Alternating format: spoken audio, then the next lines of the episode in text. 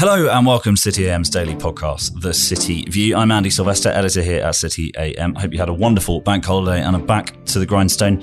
Today, big news out of BP this morning, and indeed lots to talk about in the world of central bank economics. I'll be discussing both in just a minute with CMC Markets' Michael Hewson. But in the meantime, here's what else is going on today. Mixed response from investors to calls over the weekend to break up HSBC. Shares up a little in London and a little in Hong Kong in response to the Chinese insurance giant Ping An going more public with its calls for the bank to split its Asian operations from its rest of the world operations. The bank, of course, still HQ'd in London, been here for 30 years or so since it took over Midland Bank, but most of the profits generated in Asia. Lots of controversy recently as well over HSBC's relationship with the Chinese Communist Party and with Hong Kong's leadership. So that one is going to run and run. In bank news, also Citibank today admitting that a fat finger from a trader uh, almost triggered a flash crash last week. Indeed, caused almost sorts of chaos on the Stockholm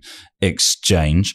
Elsewhere, Pfizer's first quarter revs have exploded in comparison with last year. Setting in stone, it's avoided the much feared COVID 19 cliff edge. The decline of COVID 19 and indeed the number of vaccines given out by Pfizer going down had spooked investors but the pharma giant appears to have used its money wisely. 20.4 billion in revenue in the first quarter of the year, 77% increase on last year. All of that buoyed by the antiviral pill Paxlovid. Uh, Brewdog, the embattled brewers, to hand out shares worth around 120,750 staff over the next four years, launched the first ever profit sharing scheme in its history, and is looking to move on from a rift with disgruntled former employees. Founder and chief exec James Watt, never too far from the headlines, uh, responding to a very damning BBC documentary in the middle of last year, which accused him of generally a pretty miserable culture at the firm. You'll all remember, of course, that open letter from former employees accusing Watt of publicity stunts and much worse. Anyway, he's giving away his stake um, and will, he hopes, uh, bring workers on side to mark the group's 15 year anniversary. Elsewhere, good news for Card Factory, all those delayed pandemic weddings resulting in a boom for the greeting card industry. Boris Johnson reportedly been called in to try and twist the arm, no pun intended, of ARM, the Cambridge based semiconductor firm, to list in London rather than in New York. And of course, uh, continued row in Europe over whether or not the continent is to bar Russian oil and gas in the near future as war in Ukraine continues to rage. Um, but much of the discussion today, and indeed for the rest of the week, will be about the energy companies. The rest of the discussion will no doubt be about rate rises. Um, and to talk about both of those with me is CMC Markets Michael Hewson back for his fortnightly slot. News from BP today, Michael. I think it's fair to say that this is one of those corporate results stories that dropped at 7 a.m. this morning. And as I rolled over to check my iPhone, I mean, you were already up on about, about on your laptop, but as I rolled over to check my iPhone, um, it looked very much like a business story that was soon to get caught in the political crosshairs. And by about 10 past eight on the Today program this morning on the radio, it was obvious that it had lots of chatter mm. about windfall taxes, lots of chat about bumper profits, mm. but it wasn't really a day of bumper profits for BP. No, I think if you if you'd read the headlines from the mainstream media, the focus would have been on the underlying replacement cost profit of six point two billion dollars for the first quarter, which was up from two point six billion dollars this time twelve months ago. But that overlooks the not, you know, inconsiderable fact that um, BP's had to take a 29.9 billion, 29.3 billion dollar write down on its Rosneft stake and any of any and all the other assets that um, um, it's exposed to in Russia. So actually, the profit or loss attributable to BP shareholders was a loss mm. of nearly 20.4 billion dollars. So I'm not sure what these politicians think they're going to be um, imposing a windfall tax on. Yes, BP did announce they were going to do another two and a half billion dollar buyback, and you could certainly criticise them for that, and you could certainly criticise them for the fact that um, their capex over the first quarter is two point nine billion dollars, which is considerably below the number in Q4, as well as the number 12 months ago. But to suggest that they're making obscene profits um, overlooks a not inconsiderable important fact that they posted a huge loss. Yeah. And if you were, you know, Bernard Looney sat down in the office today looking at the headlines, looking at the barracking that the company is getting from politicians, it should be said, mostly in the Labour Party for these mm. alleged profits. He must be th- sat there thinking, "Well, hang on, we we did the right thing by getting out of Russia. We could have stayed. Our mm. profits would have been, you know, more imp- far more. Well, they would have existed for one thing. Um, mm. Had we not done the right thing, um, and they would have got a kicking for that. And now they're having a kicking for, you know, making money as an energy company through underlying profits. They must wonder whether politicians really, I mean, it's probably a wider question, but wondering whether politicians really get business at all or whether they just see it as something to kick from time to time. I think it suits a particular political narrative. It's very easy to blame energy companies for all the woes of the global economy, but the fact of the matter remains, and it's an inconvenient fact, that we need energy companies and perhaps if governments thought more about perhaps trying to encourage them to invest in renewables rather than kicking them all the time, we'd have much we'd have a much more constructive debate about it. Yeah, when I actually looked at what Mr. Looney had to say this morning, he is mindful, obviously, of the look mm. that um, you know bumper underlying replacement cost profits brings, because he's committed to spend about 18 billion pounds in the UK by 2030 in pursuit of these transition costs. So I don't think it's lost on him that these numbers were likely to get picked apart. But if you want to pick apart numbers, let's pick apart these. In 2020, BP lost $20.3 billion mm. um, when oil prices went down to around about $15 a barrel. Now, last year, this was followed by a profit of 12.8 billion dollars. So it didn't even cover the previous year's losses.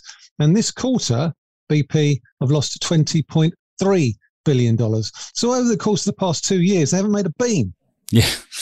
Um, yeah, I mean, Bernard Looney doesn't help himself. Didn't help himself when he referred to the company as a cash machine. Um, I think that was his one misstep uh, recently. But you mm. did see today a certain level of appreciation that you you do unfortunately have to play the political game from time to time. But I think the thing for me in a windfall tax is, uh, as you alluded to, massive losses in 2020. And I don't recall um, politicians queuing up of either stripe to say, well, it's time to bail out the energy companies because otherwise they're going to go bust and not be able to, you know, to keep the lights on next year.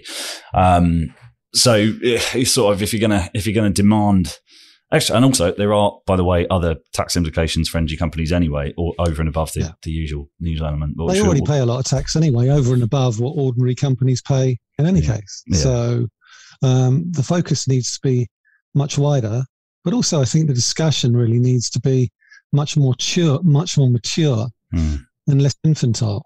Yeah, well, quite. Um, we are we are never infantile on this program, um, as you know, Michael. Why don't we have a look at the week ahead? Because mm. our front page today, a thumbs up, uh, uh, two thumbs up, really. One in, in a, holding a US flag, one with a British flag. We're expecting rates to go up both sides of the Atlantic this week. Um, mm. Much priced in, but just just give us the the read through of, of where we are and what the what the markets are expecting, because I think we'll, we'll, all be pretty surprised if it doesn't work out that way. Oh yeah, absolutely. I mean, I think the RBA, the Reserve Bank of Australia, has already surprised markets today by raising their mm. headline rate by 25 basis points, which was slightly more than expected. I think there was an expectation they might hike, but a little bit of uncertainty because of the federal elections that are due later this month. So obviously that's now shifted the focus on the Federal Reserve and to a lesser extent the Bank of England on Thursday. So what are we expecting? Well, we're expecting at the bare minimum from the Fed 50 basis points. I don't think that is in doubt. Mm. I think for me, I think the bigger um, concern or the or, or the, the, biggest thing that I'm looking at is the Fed's forward guidance ahead of their CPI uh, ahead of CPI numbers next week. Are they going to do another 50 basis points in June? More importantly, what are they going to do with their balance sheet? Because I think there is an expectation that perhaps they might also announce uh, the beginnings of a balance sheet reduction program of around about $95 billion mm. a month. So I think that could well be an outlier. What do they do with their growth forecasts? What do they do with their inflation forecast? forecast? So at a bare minimum, I would expect to see a 50 basis point rate hike, um, as well as an announcement about balance sheet reduction. So what does that mean going forward?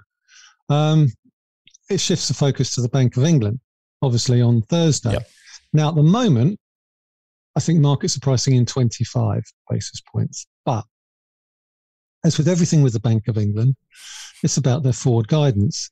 And we've got the first quarter GDP next week, um, which is likely to be, it's not likely to be great given some of the indicators that we've seen for March, the decline in consumer confidence, the horrible retail sales numbers that we saw in March. And the Bank of England is in a bit of a bind because ultimately they're going to be hiking rates into a inflation spike never before seen, I think. 54% mm. rise in energy prices, council tax going up, um, and, and, pretty much a whole host of other yeah. Um, costs going up. The biggest problem, though, is the inflation impulse is being exacerbated by a decline in the value of the pound against the dollar um, which means that if they're dovish, they're going to make that much worse and sending the pound down even lower. So they've got to strike a balance. Do they go for 50, perhaps, and surprise the markets, um, as well as revising down their growth forecast and revising up their inflation forecast? Or they go for 25 and say they're committed to hitting their inflation target with a whole host of other rate hikes as the economy develops? Yeah, it's going to be some, certainly one to watch. I think, as you say, there are there are fewer questions about the Fed decision um, with the bank. It's it's yeah. I mean, they're, they're in the middle of mm if if we weren't on the, the, the radio, I'd use a ruder word, but they're in the middle of a storm, to say the very hmm. least, mm. at the minute, and it'll be interesting to see Andrew Bailey's way out. Um, just before we go, and whilst we've got you, interesting manufacturing numbers out of out China today. Um, Asian markets off to a slow start this morning. Um, you start seeing that impact of the of, of various lockdowns and zero COVID, and I guess markets must now be despite all of us thinking rationally, surely China is giving up on its zero COVID policy, um, there seems hmm. no sign it's of that. No, China isn't giving up on its zero COVID policy, at least not yet. You know, and you talk about the manufacturing numbers, and obviously they are very disappointing. But for me, they paled into insignificance to the services numbers that we saw at the weekend, which fell even more sharply to 41.5, which is, you know, massively um, in contraction territory. And the fact is that while manufacturing is widely acknowledged to make up a significant proportion of the Chinese economy, services is now much bigger and almost 50% of the economy as well. So if the Chinese consumer isn't spending, and, it, and, and they can't if they're locked down in Shanghai with the potential to be locked down in Beijing, then China isn't going to hit its 5.5% GDP forecast by the end of this mm. year. Uh, and that does present a real concern, I think, for global economic growth. On the flip side, however, it has pulled oil prices down, which should, I think, if it continues, offer a little bit of a respite um, for hard pressed consumers when they go and fill up at the pumps. Yes, indeed. There's always there's always a bright side, Michael. You always manage to find a bright side. Thanks so much for joining us as ever. We'll see you again in a fortnight. Absolutely. Cheers, Andy. Thank you. Thanks, Michael. That was Michael Hewson of CMC Markets. That's all we've got time for today on the City View podcast. Something of a canter around global markets and global corporate results. We'll be back tomorrow for much more of the same, I'm sure.